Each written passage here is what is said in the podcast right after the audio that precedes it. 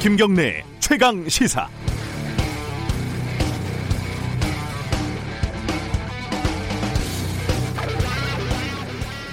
어릴 때 새학기가 시작되면요 짝꿍이 누군지 그게 뭐라고 은근히 신경 쓰이지 않았나요? 약간 두려움도 있고 설렘도 있고 책상에 금 거놓고 싸우기도 하고 지우개 따먹기도 하고 도시락 같이 까먹고 그렇게 친구가 되는 거였죠. 다음 주부터 애들이 아이들이 순차적으로 학교에 간다고 하는데 짝꿍이 없어진다고 합니다. 전후 좌우 1m 이상 띄우고 혼자 앉아야 하고 급식 줄 설 때도 간격 벌려서 조용히 해야 되고 밥 먹으면서 수다 떨어도 안 되고 혼자 먹어야 되고요. 아이들한테 좀 미안한 마음이 생겼습니다. 이런 환경을 만든 게 결국은 어른들 아니겠습니까?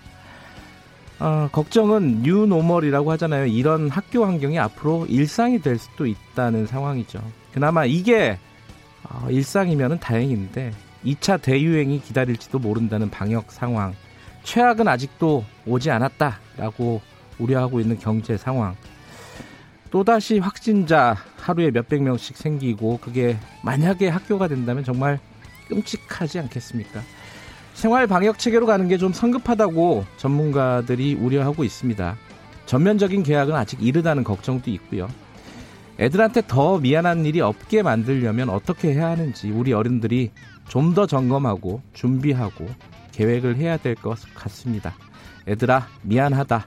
5월 5일 어린이날 김경래 최강 시사 시작합니다.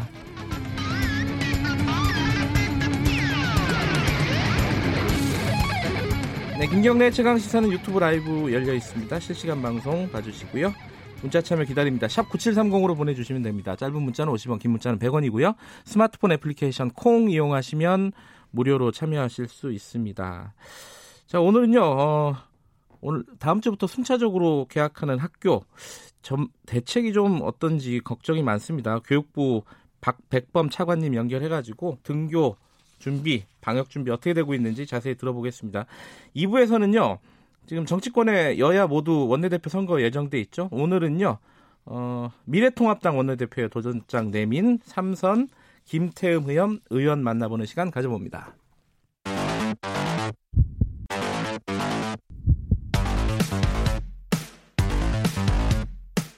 오늘 아침 가장 뜨거운 뉴스 뉴스 unboxing 네, 택배 박스를 뜯는 두근두근한 마음으로 준비합니다. 뉴스 unboxing 오늘도 두 분 나와 계십니다. 고발뉴스 민동기 기자 안녕하세요. 안녕하십니까. 그리고 KBS 저널리즘 J 김양순 기자 나와 있습니다. 안녕하세요. 네, 안녕하세요. 어, 그 개학 소식부터 좀 정리해 보죠. 민동기 기자가 먼저 지금 사실관계부터 좀 정리해 보죠. 그 전국 유치원하고 초중고등학교가 오는 13일부터 4단계에 걸쳐서 이제 문을 열거든요. 네. 고3부터 13일에 우선 등교를 하고요. 나머지 학년은 20일부터 다음 달 1일까지 순차적으로 등교를 시작을 합니다. 13일이면 다음 주 수요일이네요. 그렇습니다. 예. 그러니까 중고등학교 같은 경우에는 고학년부터 학교를 가게 되고 네. 초등학교 이하는 저학년부터 이제 학교를 가게 됩니다. 아무래도 이제 저학년 같은 경우에는 이 돌봄 공백 이런 게 좀 학부모들이 부담이 이제 거의 한계에 다다랐기 때문에 예. 그런 점을 좀 감안한 것으로 보입니다. 그리고 지금 학교를 가게 되더라도요. 학생하고 교직원은 마스크를 항상 착용을 해야 되고요. 발열 검사도 받아야 됩니다. 네. 학생 간 거리를 최대한 확보할 수 있도록 또 교실 내 책상도 배치를 해야 되는데요.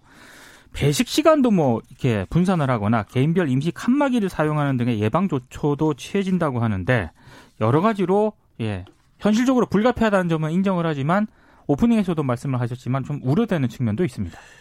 유치원하고 초등학교 1, 2학년은 어떻게 되는 겁니까, 지금? 1, 초등학교 1, 2학년이 먼저 가는 거죠? 5, 6학년보다, 그죠? 그렇죠. 그렇습니다. 초등학교 1학년이 먼저 가는데 이게 지금 초등학생들 같은 경우에 이학습터라고 온라인 수업을 하고 있잖아요. 네. 이 온라인 수업은 컴퓨터를 혼자 켜고 들어가서 수업을 누르고 들어야 된단 말이죠. 예. 근데 이게 초등학교 1학년, 2학년들 같은 경우에는 일단 컴퓨터 조작도 어렵고 앉아서 동영상이 이제 쌍방향이 아니고 일방향적으로 정보를 전달하는 거잖아요. 네. 여기에 대해 서 이게 수업에 효과가 있느냐 집중하기도 힘들다. 저희 아이도 1학년인데 누워 있습니다. 그래서 집에서 이제 부모들이 정말 이제 더 이상은 안 되겠다라는 생각을 한 게 교육 당국에서도 음. 아 저학년 먼저 들어와야겠다라는 데 예. 영향을 끼친 걸로 보입니다.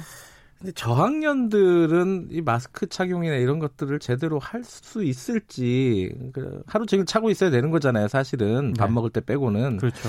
이게 가, 가능해요? 좀. 근데 오히려 저학년이나 유치원 아이들은 선생님 말씀을 잘 들어요. 네. 아, 오히려? 오히려 그래서 어, 마스크 끼고 있어라고? 하면 잘 듣는데 네. 이제 고학년 초등학교 고학년부터 중학교로 가면은 아이들이 답답해서 이걸 빼기 시작합니다. 음. 그래서 지금 아이들이 가장 고민을 토로하는 게 첫 번째는 더운데 마스크를 어떻게 하고 다니냐. 아, 그렇죠. 아. 어제 어제부터 덥더라고요, 네. 진짜. 날씨가 너무 네. 더워 너무 덥다. 그리고 두 번째는 학교 선생님들도 약간 패닉이 온 게 지금 이게 공기 순환 장치가 학교는 전부 연동이 되어 있는 모양이에요. 음흠. 네, 날씨가 더우니까 에어컨을 돌려야 되는데 그러면 이게 실내에 공기 중에 비말이 있을 경우에 전교를 확산시키는 효과가 나지 않겠느냐라는 음. 우려가 있어서 교육부에서 에어컨을 틀지 말아라라는 지침을 내렸다고 합니다. 그러다 보니까 이제 선생님들이 아니 지금 수업 시수가 모자라서 방학 이 줄어들어서 예. 7월 내내 수업을 해야 되는데 에어컨을 틀지 말라고 하면은 이거는 어떻게 수업을 하라는 얘기냐 창문만 열고 하는 것도 음. 한계가 있다라고 해서 교육부에서 이 부분에 대해서도 각 학교별로 지금 여러 가지 문제점들이 노출될 거거든요. 네. 그거를 사건 사건별로 빨리빨리 신속하게 해결해 나가야 될 것 같습니다. 지금 저희들이 브리핑 끝나면은 어, 교육부 차관 연결해가지고 관련 얘기 물어볼 건데 사실 저는 조금 걱정되는 부분이 어제 이재갑 교수 있지 않습니까? 네네. 이재갑 교수가 어, 언론에서 인터뷰한 걸 보니까 어, 방역 당국은 계약을 좀 늦추자는 의견을 지속적으로 얘기를 했는데 그렇죠. 그 의견이 받아들여지지 않았다는 거예요. 그래서 이게 어, 이렇게 결정을 하게 된 배경이 뭔지 대책이 뭔지 좀 꼼꼼하게 물어봐야 될 것 같습니다. 어, 그 자세한 얘기는 조금 이따 어, 교육부 차관과 얘기를 하도록 하고요. 다음 얘기를 해보죠. 그 태영호, 지성호 당선인 어, 이분들이 사실상 그 김정은 위원장의 건강 이상설에 대한 어, 섣부른 예측을 했다가 지금 결국 사과는 했죠. 공식 사과는 했죠. 네, 김한수 공식 기자가 사과를 얘기- 예. 했습니다.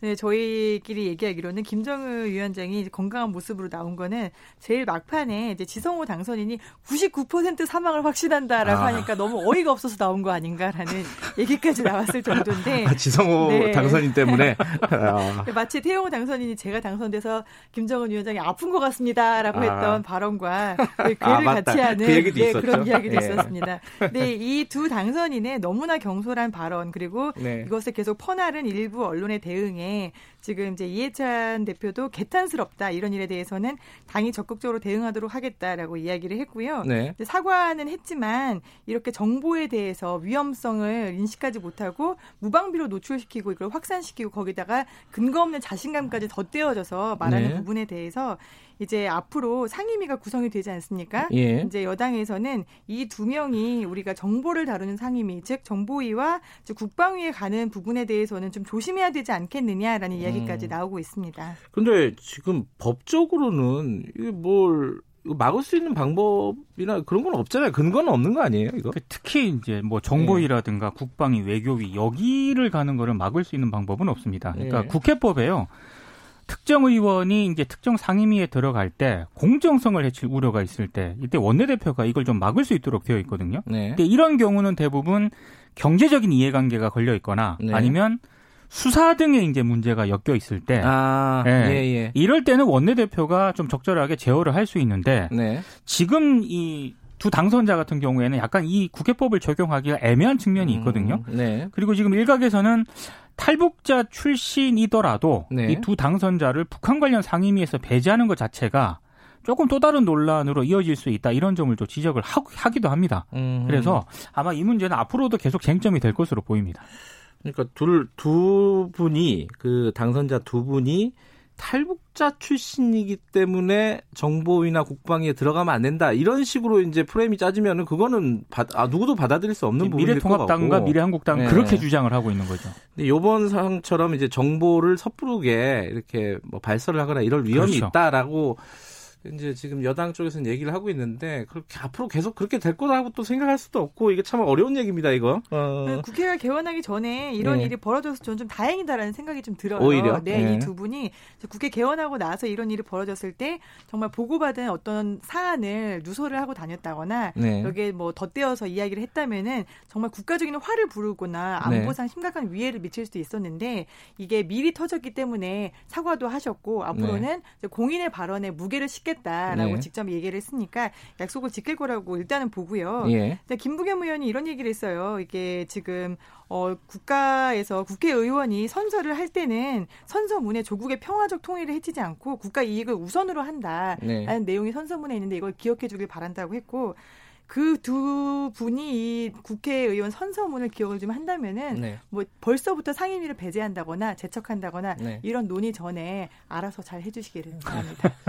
그두 분이 어 아직 그 본인이 당선인 그러니까 공인으로서 어떻게 행동해야 되고 말을 해야 되는지 아, 정이 안 됐던 것 같아요 제 생각에는 네. 평소에 이제 그 뭐 사회 운동가 뭐 이런 형태로 발언을 했던 거를 그대로 하지 않았나 네.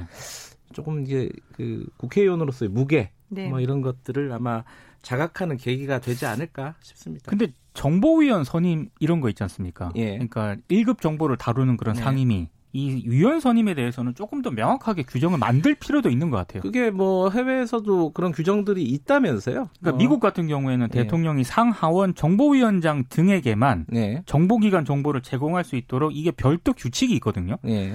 독일이나 영국도 정보위원 구성 시 법과 절차적 안전 장치를 통해 정보를 통제하고 있습니다. 음. 그러니까 우리처럼 상임위에 뭐, 뭐 야당이라든가 여당이 뭐 원내대표에 맡긴다거나 음. 이런 식의 어떤 그런 뭐 추상적인 그런 게 아니고요. 네. 굉장히 규정에 따라서 이렇게 위원 선임을 하고 있기 때문에 우리도 조금 더 구체적인 규정을 마련할 필요는 있는 것 같습니다. 음, 원구성 협의를 하면서 이 부분도 좀 얘기가 나오긴 하겠네요. 네. 에, 다음 소식 알아보죠. 그 어제였나요? 쌍용차 마지막 복직자들 출근이 어제 맞죠? 네, 어제 사이? 맞습니다. 네. 네, 어제 쌍용자동차 이제 경기도 평택에 마지막 복직자 35명이 이제 공장에 작업복을 입고 출근했고요. 네. 원래 47명이 출근하기로 돼 있었지만 12명은 개인적 사정으로 휴직을 연말까지 연장을 했습니다. 이제 네. 마지막 복직자라고 볼 수 있습니다. 그 이제 지금 회사가 좀 어려운 상황이에요. 쌍용차가 마인드라 쪽에서 이제 또 추가적인 투자를 안 한다고 지금 얘기를 하고 있기 때문에 더군다나 완성차 사업체들이 다 어렵잖아요. 지금. 그렇죠. 전 지구적으로 어렵습니다. 이게 뭐 코로나 때문에 더 겹쳐가지고 네. 또.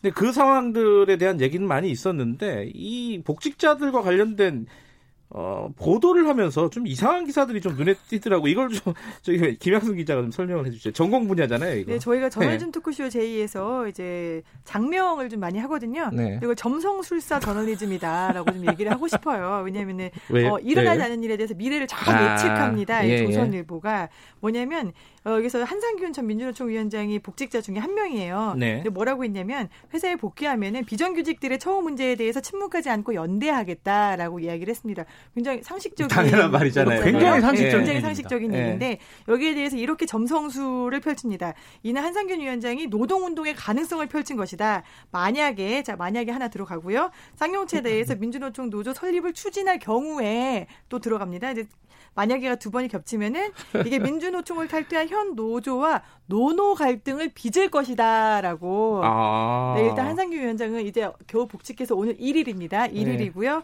여기에 대해서 노조 설립을 추진한다는 얘기는 꺼내지도 않았고요. 이미 이- 아직도 노조는 없는데 노노 갈등을 예측을 하고 있는 이런 점성술사 저널리즘을 선보이고 있고요. 두 번째로는 이게 조선일보가 마인드라의 투자가 이제 무산돼서 어렵습니다. 네. 쌍용차. 예. 근데 여기에서 회사가 무너진다면 지금의 복직이 무슨 소용이 있겠냐. 경영 정상화까지 갈 길이 먼 쌍용차 입장에서는 부담이 적지 않은 상황이다라고 커테이션을 달아서 예. 인터뷰를 내보냈는데 이게 쌍용차의 인터뷰가 아닙니다. 어 그래요? 그 누구 인터뷰예요? 업계 관계자입니다. 아. 이 업계 관계자는 완성차 아니면은 뭐 금속노조 누굴지 몰라요. 뭐 많은 수도 있고 전경련일 수도 있고 뭐 그렇습니다. 어딘지 모르죠. 그러니까 누 군지 모르는 음. 노동 경제 관련 기사에서 업계 관계자는 이 대북 관련해서 대북 소식 통하고 거의 똑같습니다. 예, 그 아마 대부분 뭐 경총 홍보 상무를 많이 업계 관계자로 쓰는데 아 이게 그러니까 이 복직을 하니까 걱정되는 부분들을 만약에 만약에를 두 번 붙여가지고 우려가 많이 된다. 그러니까 걱정되는 식으로. 부분이 음. 아니고요. 저도 이제 기사를 보니까 네. 아, 굳이 걱정 그렇게까지 걱정을 하지 않아도 되는데 걱정을 만들어내서 불안을 좀 가중시키는 보도를 하고 있는 것 같아요. 예. 이렇게 많이 하죠. 이제 세상에 대한 걱정이 많은 신문이라서. 예. 그 한국 경제는 근데 더 이상한 기사를 썼더라고요. 근데 한국 경제는 이제 복직이 예상되고 있는 예. 시점에 한 달 전에 3월 17일 이런 기사를 썼습니다. 실적 악화가 뻔한데 다시 노노 갈등이다라고 해서 예, 금속노조 당시에 2009년 당시에 쌍용차 지부가 옥새 파업을 할 때 장애인을 집단 폭행을 하고 네. 또 이제 복직한 순차적으로 복직했던 노조원들이 최근에 회사 비난 선전문을 배포했다라고 음. 했는데 이 두 가지 다 허위입니다. 말도 안 돼. 아예 없는 사실이에요. 어, 없는 사실을 기사에 아예, 쓴 거예요? 네. 음. 일반 시민이나 장애인을 쌍용차 노조가 폭행한 사실이 없어요. 전혀 없고요. 음. 그다음에 새로 복직한 노조원들이 회사를 비난하는 선전문을 배포한 적이 없어요. 전혀 음. 없습니다. 네. 그래서 여기에 대해서 한국경제가 결국에는 정정 보도를 했습니다. 뭐라고 했냐면 객관적으로 확인된 바가 없어 이를 바로 잡는다라고 네. 이렇게 정정 보도를 했습니다. 복직을 하니까 어, 약간 이제 걱정된다라고 제가 순화해서 표현을 했는데 사실상 조금 이렇게 표현해도 될까요? 좀 저주를 하는 듯한 그런 느낌도 있습니다. 그러니까 사실은. 2009년 쌍용차 사태가 발생했을 때요. 예. 그때도 경영상의 어려움 이런 것 때문에 정리해고를 정당화한 듯한 네. 보도를 많이 했거든요. 근데 지금 복직을 하고 있는 그 상황에서도 제가 봤을 때 그 기조가 음, 그대로 유지가 되는 것 같습니다. 일관성은 있네요. 네. 자 여기까지 듣겠습니다. 고맙습니다. 고맙습니다. 고발뉴스 민동기 기자, KBS의 김양순 기자였습니다. 김경래 최강 시사 듣고 계신 지금 시각은 7시 36분입니다.